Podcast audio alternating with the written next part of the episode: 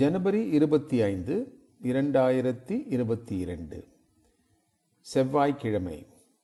இந்து தமிழ் திசை நாளிதழ். கு கணேசன் எழுதிய 3ஆம் தவணை தடுப்பூசிக்கு தயக்கம் ஏன்? நடுப்பக்க கட்டுரை.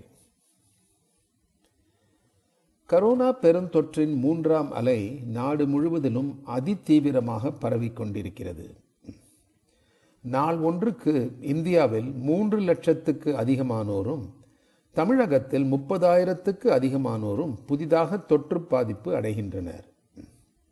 இந்த எண்ணிக்கை 2ஆம் அலையை விட பன்மடங்கு அதிகம் என்றாலும் 3ஆம் அலையில் மருத்துவமனையில் அனுமதிக்கப்படுபவர்களின் எண்ணிக்கை குறைந்த அளவிலேயே இருப்பதும் ஆக்சிஜன் தேவை அவ்வளவாக அதிகரிக்கவில்லை என்பதும் சற்றே ஆறுதல் தரும் விஷயங்கள்.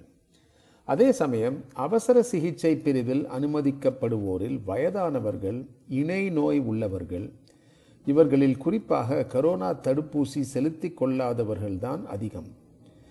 நாடு தழுவிய இந்த தடுப்பூசி திட்டத்தின் ஆரம்பம் தொடங்கி முன்கள பணியாளர்களுக்கு அடுத்ததாக முதியவர்களுக்கும் இணை நோய் உள்ளவர்களுக்கும் தான் முன்னுரிமை வழங்கப்பட்டது.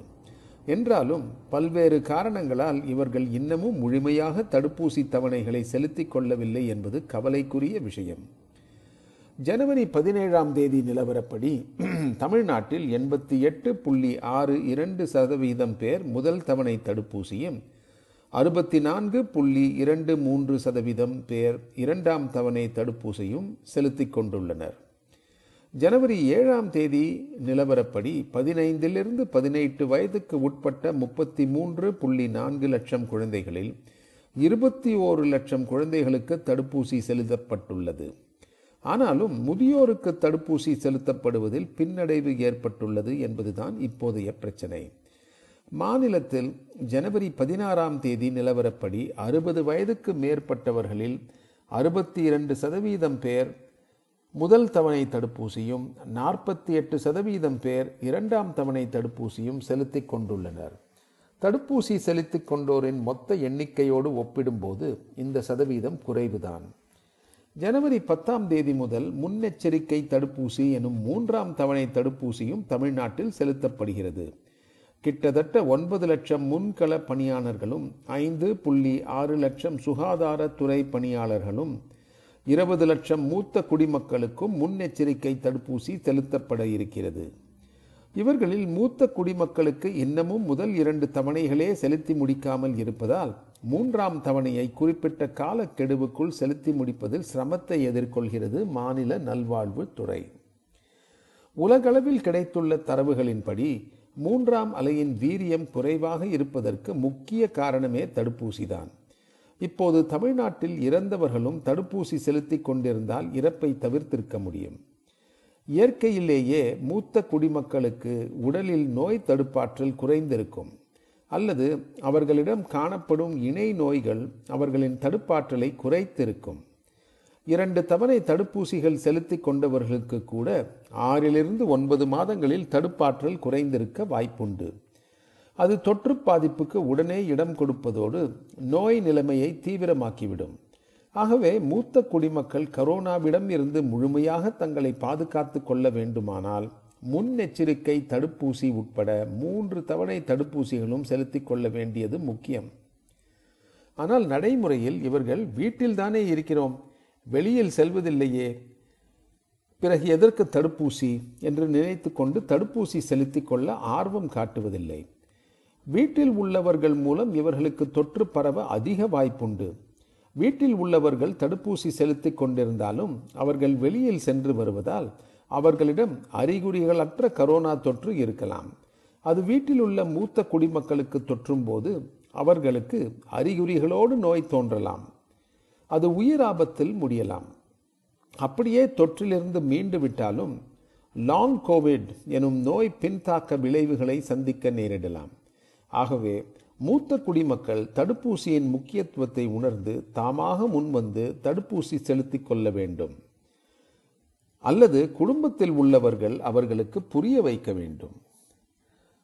தடுப்பூசி செலுத்திக் கொண்டாலும் மீண்டும் கரோனா வருகிறதே, பிறகு எதற்கு தடுப்பூசி என்ற கருத்தை தடுப்பூசி எதிர்ப்பாளர்கள் முன்வைக்கும் போது பலரும் குழம்பி போகின்றனர்.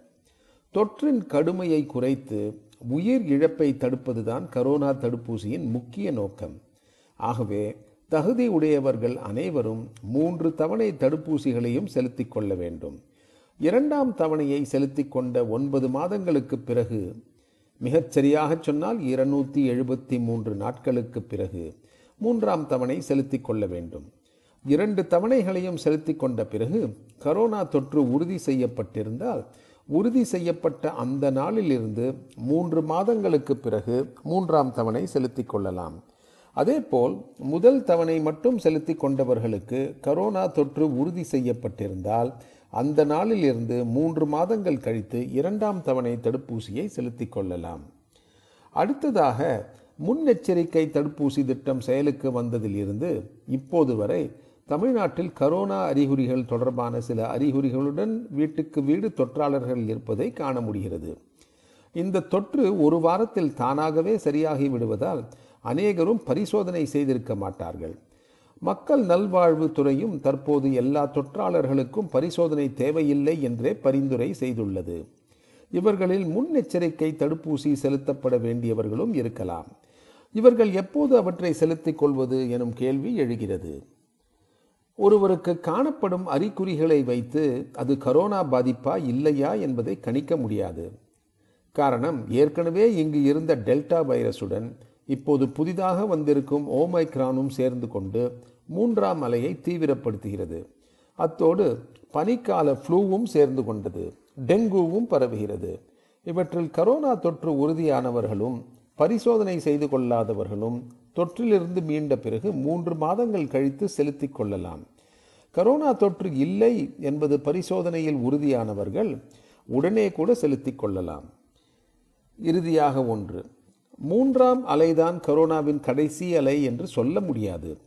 இன்னும் பல அலைகள் வரலாம் என்றே வல்லுநர்கள் எச்சரிக்கின்றனர். கரோனா மீண்டும் உருமாறி வருவது நமக்கு தடுப்பூசி செலுத்தப்படும் அளவை பொறுத்தே இருக்கிறது என்கின்றனர். ஆகவே நாம் ஒவ்வொருவரும் நம்மையும் நம் உறவுகளையும், முக்கியமாக முதியவர்களையும் கரோனாவின் பிடியிலிருந்து பாதுகாக்க தடுப்பூசிகளை முழுவதுமாக பயன்படுத்தி கொள்வதே புத்திசாலித்தனம். கு கணேசன், பொது நல மருத்துவர்.